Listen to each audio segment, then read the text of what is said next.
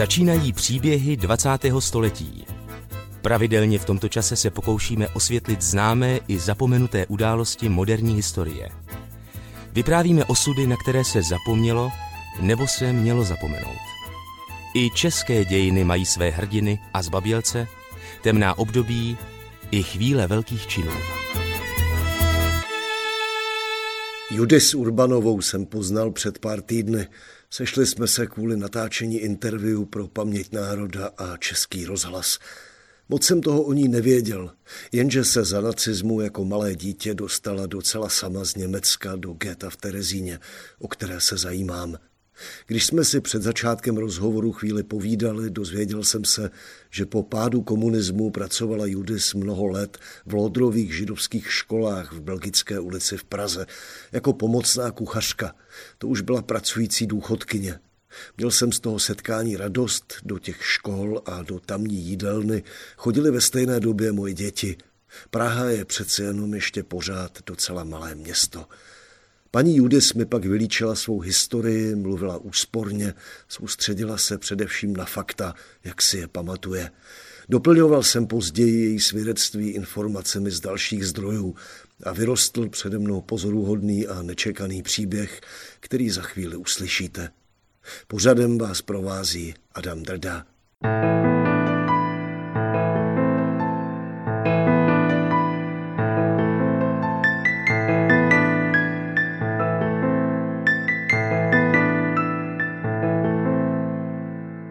Judis přišla na svět jako židovská holčička na podzim roku 1940 v hlavním městě Třetí říše. To už byl Adolf Hitler u moci skoro sedm let. Judis se tehdy jmenovala Bérová.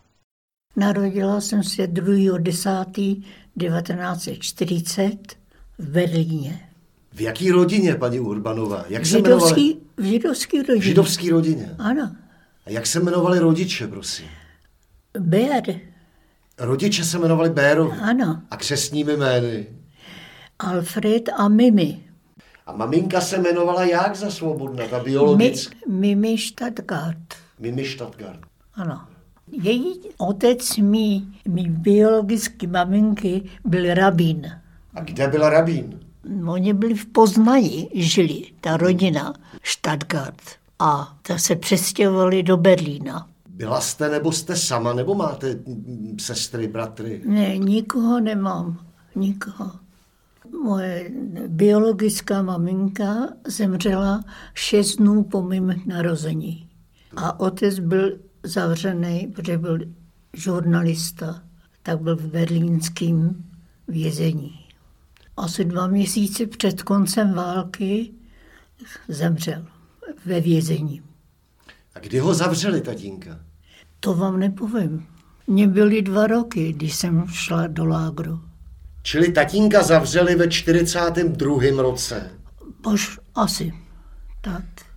A jaký byl otec? Otec byl levicový publicista, nebo jak to říct? To, to nevím, protože nikdo, ten, kdo žil, to byl jeho bratr, který emigroval v 630. roce minulého století do Jižní Ameriky.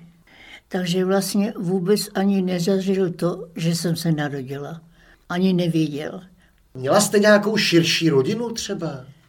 No, rodinu, maminka byla z osmi dětí, biologická maminka, ale všichni šli do plynu. Rodina měla 68 členů a jenom tři jsme zůstali. A když maminka zemřela a tatínka zatkli, ano. kdo se o vás staral? Sestra mojí maminky, Regina Heidmann, která bydlela v Berlíně. Patří už k příběhu Judis Urbanové Bérové, že se spousta věcí neví. Dozvídala se až v pozdějším věku útržky od několika příbuzných, kteří se sami moc nepamatovali. Hledal jsem cokoliv o jejím otci novináři Alfredu Bérovi, ale zatím neúspěšně bylo málo času. Stejně tak jsem nenašel žádný záznam o Štadgartových z Poznaně. Judis měla po smrti matky a uvěznění otce dvě tety. Jedna se jmenovala Sofie, druhá Regina. Obě žily z hlediska norimberských rasových zákonů v takzvaných smíšených manželstvích. Měli za muže Árice, to je dočasně chránilo před nejtvrdším nacistickým pronásledováním. Zmíněná Regina Heitmann se o Judis starala, ale jen velice krátce.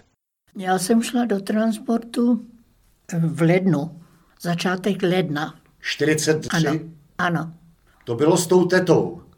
Ne, e, ta teta mě dala, jelikož měla strach, e, že kdyby si mě bývala vzala k sobě, že ten otec byl ve vězení, tak mě dala do mm, Altesheimu v Berlíně mezi ty starý lidi a s tím transportem potom v tom dva až tři, no, tři až mě e, odvezli do Terezína. Ten transport těch starých lidí, včetně mě, tak ten šel do Terezína. Mě tam našel e, člověk, který byl, žije samozřejmě taky, ale byl u vykládání těch nákladních vozů, když přijeli ty transporty do Bohušovic. Ty starý lidi, ty tam zůstali v těch lágrech, v těch vlakách, v tom vlaku a ten pán, co mě, ten mě našel vlastně jako uzlík zabalený do nějakých, do nějakých hadrů, kde jsem brečela, tak mě vytáhnul z toho transportu a vzal mě. A ten transport pokračoval dál, zřejmě do Osvětimi. Víte, kdo to byl ten člověk, který se vás v Terezíně ujal? Ano, František Kleiner, bytový architekt to byl, šel zpátky do toho Terezína přímo, protože tohle to bylo v, v Bohušovicích. A on měl takový pokoj v podkroví a tam teda žil se svou ženou, s Eli Leinerovou.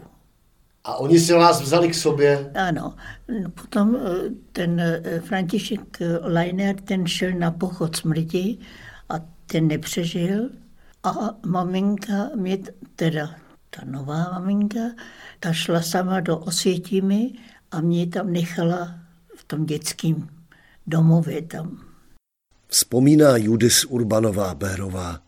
Doplníme, že teta Regina jí dala do domova pro staré židy, patrně v Oranienburgu nedaleko Berlína. Sama měla dítě, bála se, aby Judis její rodinu neohrozila. Pan František Leiner, který Judis našel ve vagónu v Bohušovicích u Terezína, měl manželku Elizabeth, přezdívanou Eli. Byli to mladí lidé, znali se už před okupací, ale svatbu měli až v getu. Eli Leinerová, na rozdíl od muže Františka, nacismus přežila. K tomu se ještě dostaneme.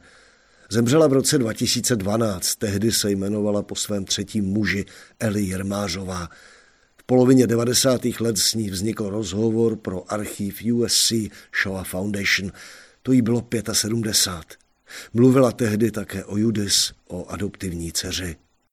Můj muž dělal jednoho dne službu na Bohušeckém nádraží, když byl hlášený příjezd transportu z Berlína. Byl to jenom jeden vagón přestárlých lidí z berlínského starobince, ty lidi z části ani už nežili, když tam přistáli ve, ve Terezíně. A když vyklidili ten vagón, tak tam v rohu zůstal balíček v houni zabalený. Bylo to živé dítě. Můj muž to dítě vyndal o tam teď. Bylo nahý, jenom v takový šedý dece, vojenský, zavšivený. Byl to holčička, odnesli do takzvané odvšivárny v Terezíně kde musela být ostříhaná dohola, vyčistěná.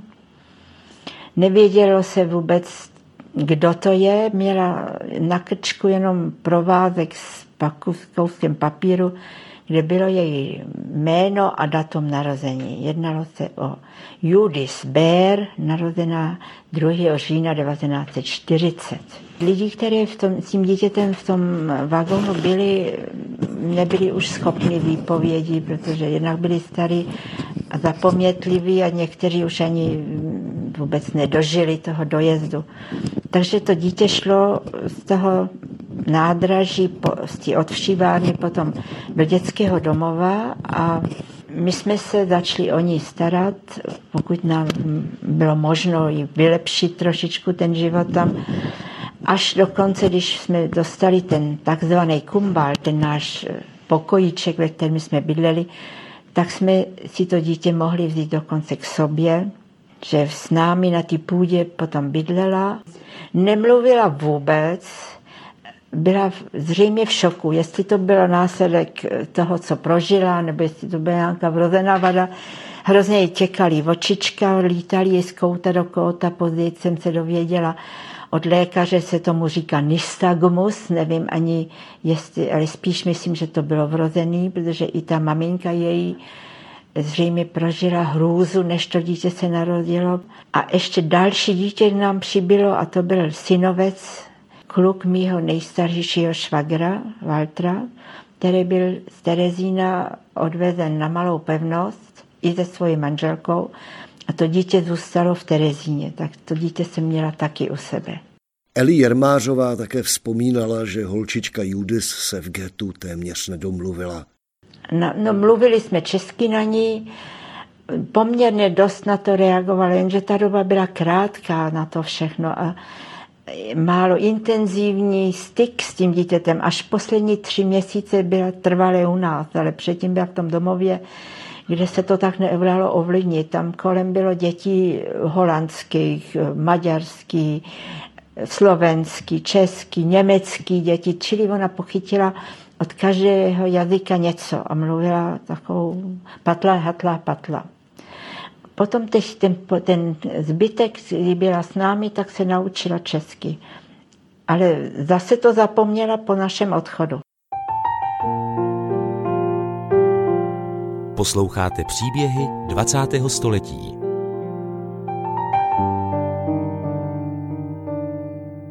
Vzpomínala Eli Jermářová v roce 1943 Leinerová. K jejímu životu je teď třeba říct to nejdůležitější. Narodila se v listopadu 1921 v Uherském Brodě jako Wintersteinová. Její otec byl obchodník. Zhruba v roce 1926 se rodina odstěhovala do Vídně. Eli měla sestru. Jako dítě mluvila česky, ale ve Vídni chodila do německých škol a češtinu téměř zapomněla. Roku 1938 po Anšlusu Rakouska se museli Wintersteinovi vrátit do Československa. Krátce po nacistické okupaci se Eli seznámila s Františkem Leinerem. Začali spolu chodit. Roku 1941 začaly deportace a oba se i s rodinami dostali do geta v Terezíně, kde se vzali. Pak se ujali Judis. Tehdejší holčička Judis Bérová si z Terezína nepamatuje skoro nic. Ví, že přilnula k adoptivním rodičům. Když mluví o matce, mluví o Eli. Paní Urbanová, vy jste uměla jenom německy. Ano. A naučila jste se česky v Terezíně? Ne, protože maminka taky neuměla česky. Protože ona vyrůstala ve Vídni, ale česky uměla se domluvit, ale víc ne. Máte z toho Terezína nějaký dětský vzpomínky? Vy jste byla hodně malinká. No, já jenom vím, že jsem si vždycky hrála eh, v těch, eh, u těch magdeburských eh, kasáren jsme bydleli vedle magdeburských kasáren byl domek a my jsme bydleli v tom podkroví, ale já jsem Sadka chodila do těch, do těch kasáren, protože tam byly děti. Tak tam. A jinak žádný jiný nemám.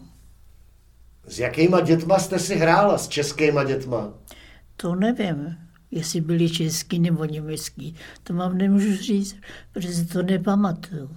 A jiný vzpomínky na ten Terezín už nemáte? Ne, ne, vůbec ne.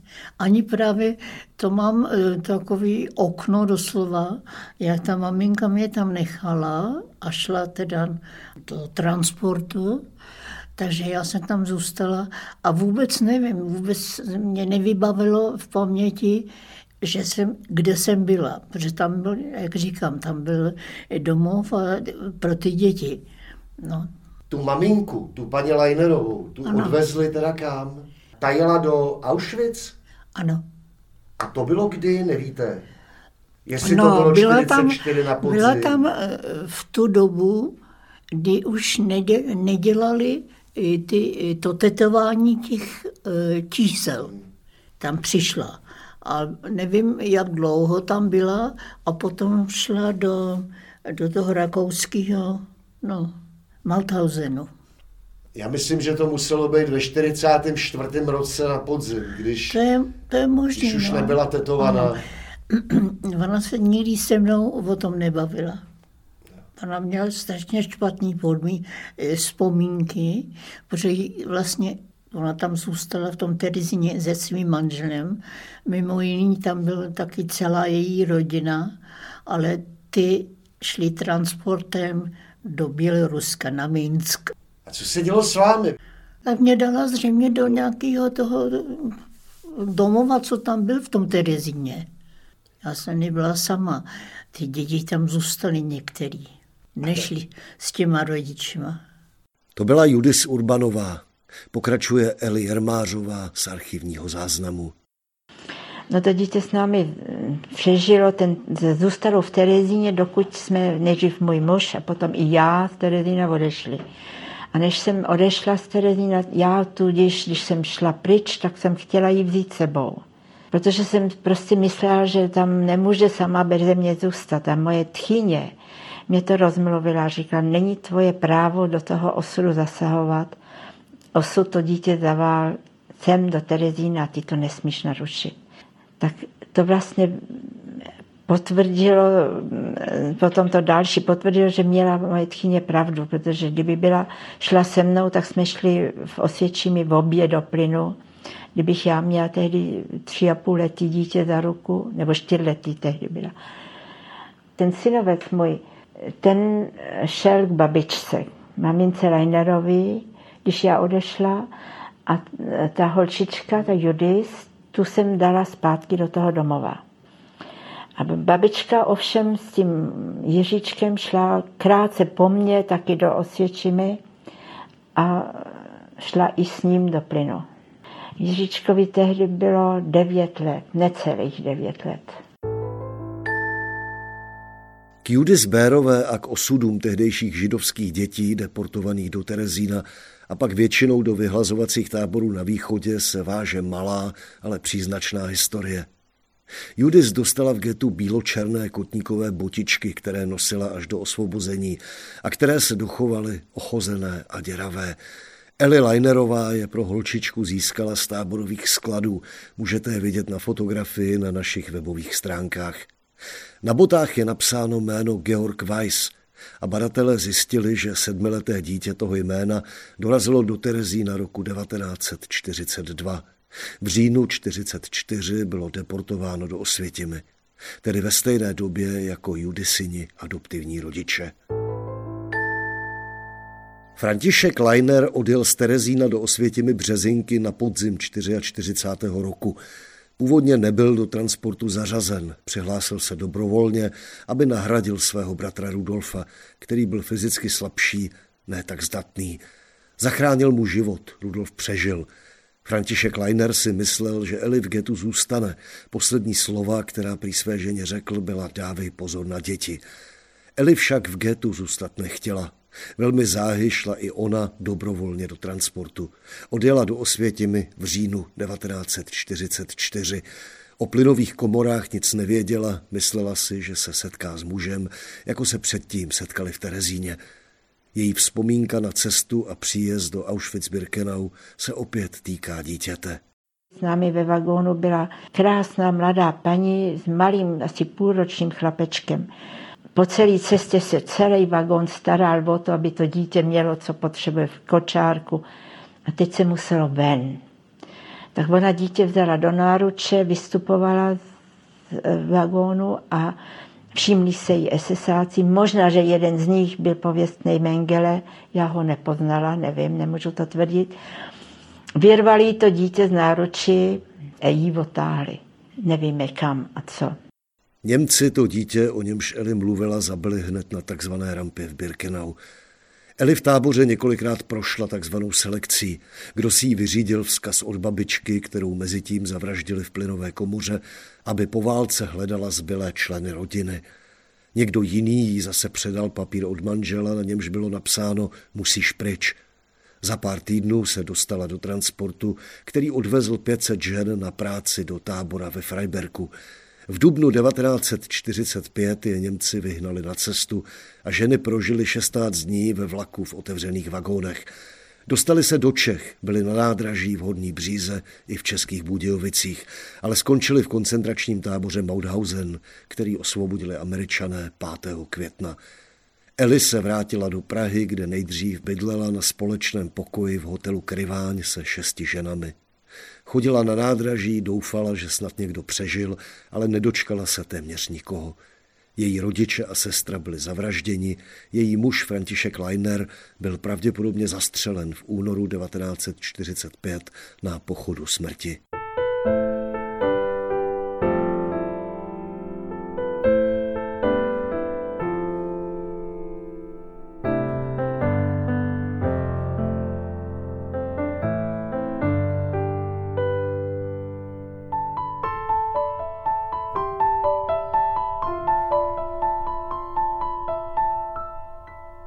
Vraťme se do Terezína k Judis Urbanové Bérové.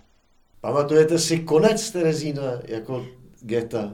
Ne, ne. Když jste byla v tom dětském domově, tak co se s váma potom dělo dál? Jak to s váma bylo? No, potom tam přišel, si nespomůl na jméno. Byl to člověk, který, když byl konec války, tak e, tam přijel člověk, který schromažďoval děti, čistý sirotky. A samostatně všechny, teda ty děti, které zůstaly bez rodičů, který tam neměli nikoho příbuzného, tak ty všechny sebral. A zřejmě předtím už zařídil ve vládě, aby byly pronajmuty nějaké ty, ty zámky, jak byly já jsem byla ve Štíříně, protože tam byli jenom německý sirotci, že neměli ani matku, ani otce. Tak ty. To byl Přemysl Petr, ten člověk. Přemysl Petr. A ten vás odvez teda na Ten mě zachránil vlastně. Na to si pamatujete, na ten pobyt? Ne. A myslíte, že je to tím, že si člověk takové věci nemohl pamatovat, že to je důsledek nějaký temnoty v paměti? Nebo... Ne, ne, asi to nebylo tak důležité, nebo ne, nebylo to tak důležitý a nedělalo to na mě takový dojem, že já jsem vlastně šla eh, z toho Terezína, eh, kde byl ten domov pro ty děti, jenom, a zase do, jakoby do, do domova. Takže pro mě to nebylo, že mě bylo pět let. Vzpomíná Judis Urbanová Bérová. Posloucháte příběhy 20. století.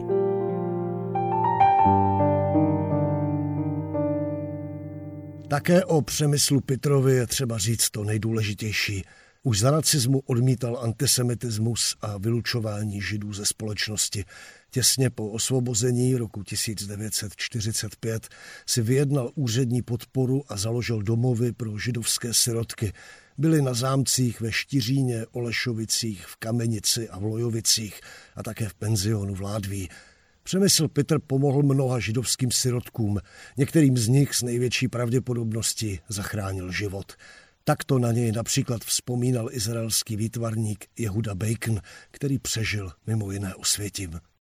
A pak jsem přišli do Prahy k Přemyslovi Petrovi a o něm, jelikož jste z Českého rozhlasu, mně se zdá, vy Češi a vůbec nejenom Češi, lidi by měli slyšet a číst o něm, protože to byl jedinečný člověk, který nejenom mě, ale všem dětem, o které se staral, nikdo ho nezapomněl, protože měl úžasný pozitivní vliv po všech těch hrůzách a po všem, co jsme zažili a nikomu jsme nechtěli věřit. Proč by někdo by měl být dobrý k nám. Všichni nás jenom chtěli eh, zbyt a zahubit. A náhle je tu člověk, který nic od nás nechce a jen nám dává v nejvyšším a v nejlepším smyslu lásku. A na to jsme nebyli zvyklí už léta.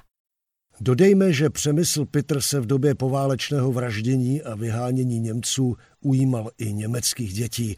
Komunisté se mu brzy odměnili pro následováním. Podařilo se mu uprchnout z Československa a zemřel v roce 1976 v Curychu. Byl mu udělen titul Spravedlivý mezi národy. Vraťme se teď k Judis Bérové, Urbanové. V květnu 1945 jí bylo necelých pět let. Je možné, že prošla dokonce i dvěma Petrovými domovy. Vzpomíná si pouze na Štiřín. Na ten Štiřín si pamatuju v tom směru, že ta maminka, když bylo po válce, tak eh, potkala známého člověka, který eh, byl v tom Terezíně a v kartotéce. A jelikož to byl zřejmě moc dobrý známý, který riskoval svůj život, tak tu kartu, kterou, když, mě přijím, když jsem přijela, tak to vyndal z té kartotéky. Takže jsem vlastně nebyla a tím mě vlastně zachránil. Tím ne tím. A já jsem potom vlastně, když byl konec války a ten pan Petr bral ty děti samostatný, bez těch rodičů, bez té rodiny, tak mě vzal taky. No. Čili vy jste v Terezíně byla, dalo by se říct, neregistrovaný jako, jako na černo. No. A e, maminka chodila každý den tehda na Wilsonovo nádraží, kde přijížděli lidi z těch transportů a čekala, co je příbuzný. Nedočkala se samozřejmě, protože všechny šli do plynu. No. Z té rodiny paní Leinerový nikdo nepřežil? Ne. A jednou takhle šla ze začátku a potkala toho eh, člověka, Jirka Tausík se jmenoval a tak se ptal samozřejmě všechno možného a, a ptal se na mě a maminka řekla, ta nemohla přežít, to bylo dítě, to nemohlo. On řekl, debák, přežila a je tam a tam a tam. A tím způsobem vlastně maminka mě našla v tom štíříně. Takže to byla takováhle náhoda. Takováhle náhoda, no. No a já jsem tam teda žila, tam byly jeptičky. No a vím jenom, že e, přišli pro mě do pokoje, tam byly velký noclehárny pro ty děti, abych se oblíkla. Jsem se oblíkla a oni mi vzali k té mamince. No a já, když jsem šla po tom schodišti, tam jsou to krásné schodiště, široký, velký, a uviděla jsem tu maminku, tak jsem letěla k ní. Je to moc dojemný, ale už je to všechno pryč, tak to je. Jenom, jak říkám, to přivítání té maminky, to bylo to, to byl pro mě největší zážitek, pochopitelně, protože jsem ji vlastně viděla až po roce, protože já jsem byla vlastně No 30 měsíců jsem byla v Terezíně, dva a půl roku. No. A z toho Štiřína, tam jste byla asi jak dlouho? To bylo několik měsíců? To ne, já to nevím. To nevím. Líčí Judis Urbanová, tehdy Bérová. Její adoptivní maminka Eli Leinerová, později Jermářová, vzpomínala na stejnou událost s mírnými odlišnostmi.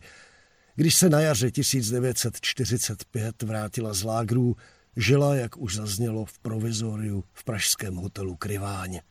Jednoho dne tam někdo ťukal a přišel můj starý přítel Ksanda Zemánek. Se dověděl, že jsem tam, tak eh, ten mě vyzvedl poprvé o tamtať a poskytl mě první civilní jídlo. A pak asi dva, tři dny na to se vrátil můj švagr Rudla, bratr mého muže, a ten už potom zařídil nejpotřebnější byt, jsme teda hned neměli, on pak dostal svůj byt, do kterého mě taky vzal sebou. Ale můj zdravotní stav byl takový, že jsem tam nějak neprospívala a vzala mě k sobě švagrová, potom sedláčková do Zlína. A tam je vykrmovali a postavili na nohy. Jenže mezi tím, já jsem zase přeskočila tu hlavní událost těch, těch poválečných dnů, když jsem šla tak z ubožená jednou ulicí, tak mě zastavil nějaký muž a ptal se mě, jste vy paní Leinerová? Nepoznal mě samozřejmě, jak jsem, já měla celých 630 kilo tehdy. A když jsem to potvrdila, říkal, a kde máte tu holčičku? Jsem říkal, proč mluvíte o tom dítěte? Víte, že ty děti všechny šly do plynu přece? On říkal, ne, ta nešla do plynu, ona zůstala v Terezíně, já jsem byl dokonce v Terezíně a ona tam byla. No teď se vrátil můj švagr Rudla, tak s jeho pomocí jsme sehnali pak nějaký náklad, jak už nevím, jak to bylo, prostě s nějakým nákladním autem jsme jeli do Terezína najít to dítě. Když jsme tam přišli, tak nám bylo řečeno na ty e, kanceláři, že ty děti všichni už z Terezína byli evakovány při ty tyfové epidemii, která tam vypukla a že jsou pod dozorem UNRY, někde na zámcích ubytovaný. A konkrétně ta Judith byla ubytovaná v Olešovicích, to byl zámek, který patří původně baronu Rinkhofrovi a tam dali ty sirotky, které v Terezína zachránili. No my jsme několik dnů později zase sehnali někoho, kdo nás odvezl autem do těch Olešovic, to je u Jílového, aby jsme našli tu holčičku naši a hned nás, hned mě poznala a kde je tatínek? Chtěla vědět, protože mi ho Frantu považovala za tátu. Já jsem mi tam musela tehdy nechat, protože jsem sama nebyla zdravá, neměla jsem kde bydlet, tak ona tam přes prázdniny zůstala, ale já jsem za tu dobu zařídila všechny potřebné úřední věci, aby mě ji vydali. A 1. září 45 mm, jsem si ji mohla vyzvednout tady v Siročinci v Miličovém domě to byla zpráva, která ty děti měla pod sebou. Tam jej předali, bohužel mám ještě někdy ty botičky skované, ale nevím kde. Tak, jak byla ošumtělá z toho Terezína, tak mě ji předali. Dobře vypadala tělesně, ale žádný šatstvo, nic neměli. Dítě, které zažilo vlastně do těch, eh, tehdy bylo necelých pět let, když jsem si ji vzala domů už neznala, co je dům, co je tramvaj, co je jabko, co je houska, to všechno poznala teprve potom. Taky jsem nedostala šatenky, nedostala travenky pro ní po válce, protože nebyla policejně přihlášená. Vlastně ona tu žila ze začátku na černo. Taky se mi stalo, že chodili kontroly po bytech večer, jestli lidi, kteří v bytě jsou, tam jsou taky hlášený a takový dva páni přišli asi v 9 večer, viděli v postýlce dítě a v domovním seznamu dítě nebylo. Tak říká, jak to, že tady je to dítě, to je na návštěvě? To říká, ne, tady bydlí. Jak tady může bydlet, když nemáte přihlášeno? Když jsem popsala tu událost, jak se dostala ke mně a tak dále, říkám, no to je jedno, ale tady nemůže být. Já jsem říkal, no ne, nemůže být, tak rozčtvrtit a hodit do kanálu. Jediný řešení. A mě říká, to už je vaše věc, jak si to zařídíte. Já bohužel nebyla ani dost chytrá, ani dost pohotová, abych si zjistila, kdo to tehdy byl, vlastně, kdo se mnou takhle jednal. Taky to trvalo rok, než jsem pro ní dostala aspoň to nejnutnější. Posloucháte příběhy 20. století. Vzpomínala Eli Leinerová Jermářová v rozhovoru pro USC Shoah Foundation. Pokračuje Judis Bérová Urbanová. A vy jste tehdy, když přišla maminka, vy jste věděla, že to je nepravá maminka, adoptivní ne, maminka, ne. nebo to byla pro vás To jsem nevěděla. Maminka? To byla pro mě maminka, protože já jsem se to dozvěděla až ve 13, ve 14 letech. Promiňte, že se na to ptám, ale jaký to pro vás bylo se to dozvědět? No, pro mě se nic nezmínilo, nic. Já se z toho žádný trauma neměla. Když vás maminka vyzvedla, kam jste šli žít, kde jste bydleli? Eh, maminka měla švagra, teda dva švagry, a ten jeden švagr, ten bydlel v Rybní ulici. Tak jí řekl, že můžeme bydlet tam. A vy jste se musela naučit česky? Ano. Měla jste s tím nějaký potíže, s tím, že jste německy mluvící dítě? No, potíže jenom na ulici. No právě, to myslím. Jenom na ulici tehdy. Než jsme vyšli z bytu, z domova, ta maminka mě řekla, nic mě neříkej, na nic se neptej, buď sticha. No tak já jsem poslechla, protože jsem mluvila německy. A kdybyste nebyla sticha a mluvila německy? No tak po, no, po válce to bylo tak jednoduchý, zřejmě. Samozřejmě, že tady byla protiněmecká nálada, samozřejmě po konci války, tak to není divu. Zřejmě jsem se naučila velice brzy česky, takže potom to nebyl problém. Stalo se vám někdy kvůli té Němčině něco špatného? Ne. Co maminka dělala po válce? E, ona byla s Madlinou. Šila. A šila doma nebo šla někam doma. pracovat? Doma. Vy jste chodila do školy někdy od 47. roku asi? Ne, od, od, šest, od 640. To mě ještě nebylo šest vlastně, hmm. že já jsem od září a já jsem v říjnu. Kde to bylo? Kam jste chodila? Chodila jsem do Štěpánský na Rebníčku. Tam je, ta škola ještě funguje jako škola. Jaký to bylo ve škole?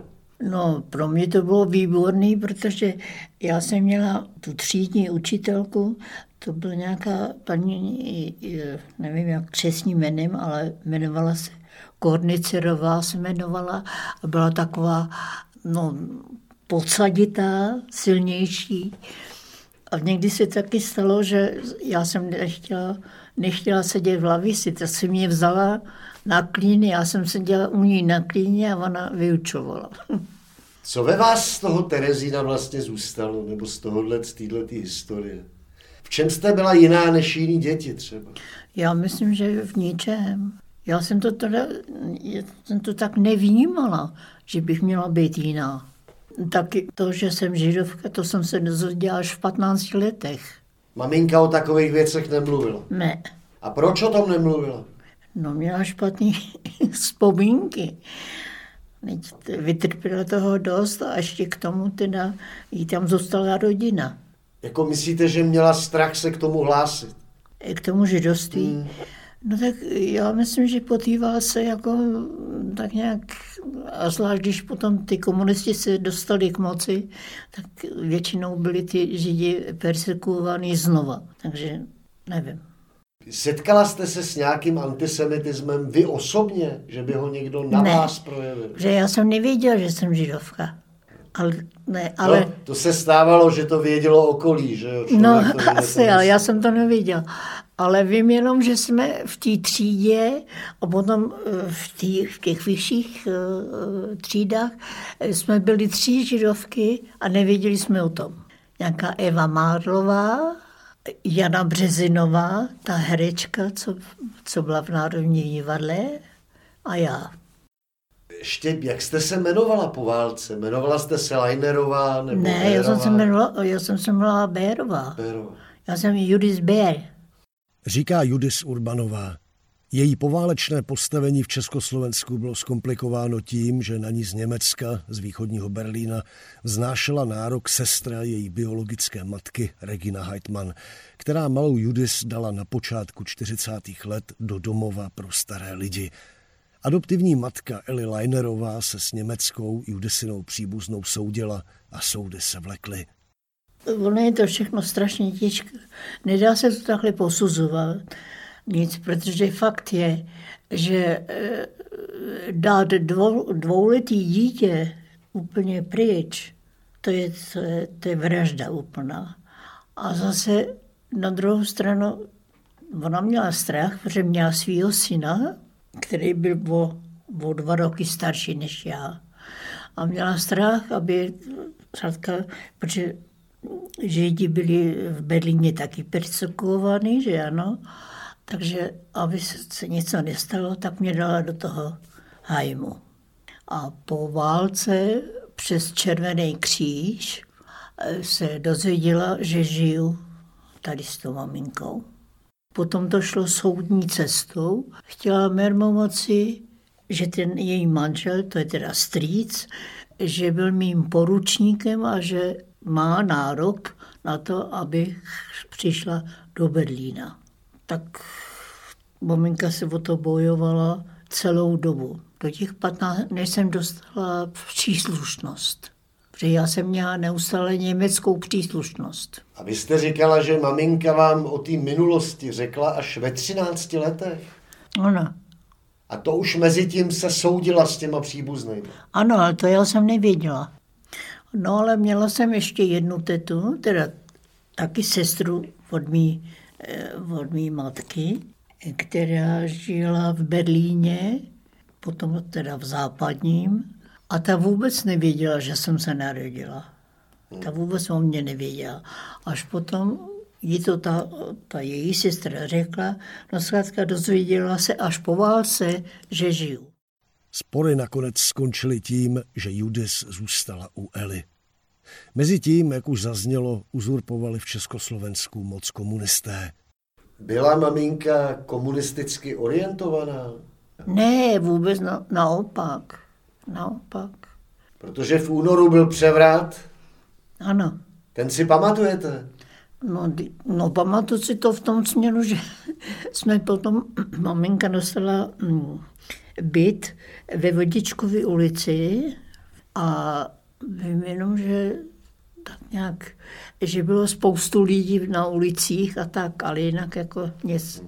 No já jsem chodila do té Štěpánsky na ten rybníček do té školy a v 48. roce eh, jsem měla takový dvě trauma. Jedno byla Lucie, která, eh, která byla Němka, to dítě. S tou jsem si nejvíc rozuměla. A byl, byl, zařazená byla do odsunu s rodičema, takže po tu jsem přišla. A potom ve třídě, kam jsem chodila, tam ta jedna spolužečka, tam měla tatínka, nějaký pan Hrabánek, který v tom 48. mu vzali obchod a, a, a pekárnu, já vím co všechno. A ten chudák skočil z okna. No doma si poslouchal Londýn, že jo, každý večer. A vy jste s maminkou žili sami pořád, nebo se maminka Ne, třeba... maminka se potom vdala. Měla partnera a vdala se. Z toho partnerství nebylo žádný dítě. Stala se vdovou, ten manžel zemřel a potkala zase dalšího partnera, no a toho si vzala. Takže já mám sestru vlastně, o 17 let mladší než já. No a v té škole, jak jste chodila do té školy, jak jste říkala, že tam byla ta dobrá učitelka, když pak nastoupili komunisti, změnilo se něco? No, já jenom jsem musela ze začátku ještě, to ještě jsem chodila do základní školy, Ano. Tak jsem musela, tak v té čtvrtý, pátý třídě jsem musela chodit na, ty, na 1. máje ty, tyhle ty akce, navštěvovat. No a potom, když jsem zašla do té další, další třídy vyššího, tak to byly taky tyhle ty problémy, protože maminka mě nikdy nechtěla pustit. A, a proč nechtěla? No, no protože věděla, jaký komunisti jsou. No, aby se mi něco nestalo a tak. Bála se o vás? Bála, no. Když jste skončila tu základní školu, hmm? tak jste šla kam potom? Na nějaký No, to gymnázium? byla věc, to, byla, to je taky historie.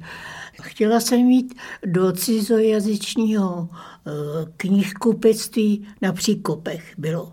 A dala jsem přihlášku tady na, jako vyučení, jako byly tam jazyky, tam byly. No a bylo léto, já jsem byla na letním bytě a jednou maminka přijela z Prahy a řekla, musíš se mnou do Prahy, protože přišel telegram, že tě nevzali na to vyučení. Že mám špatný politický eh, náhled. Co to znamenalo?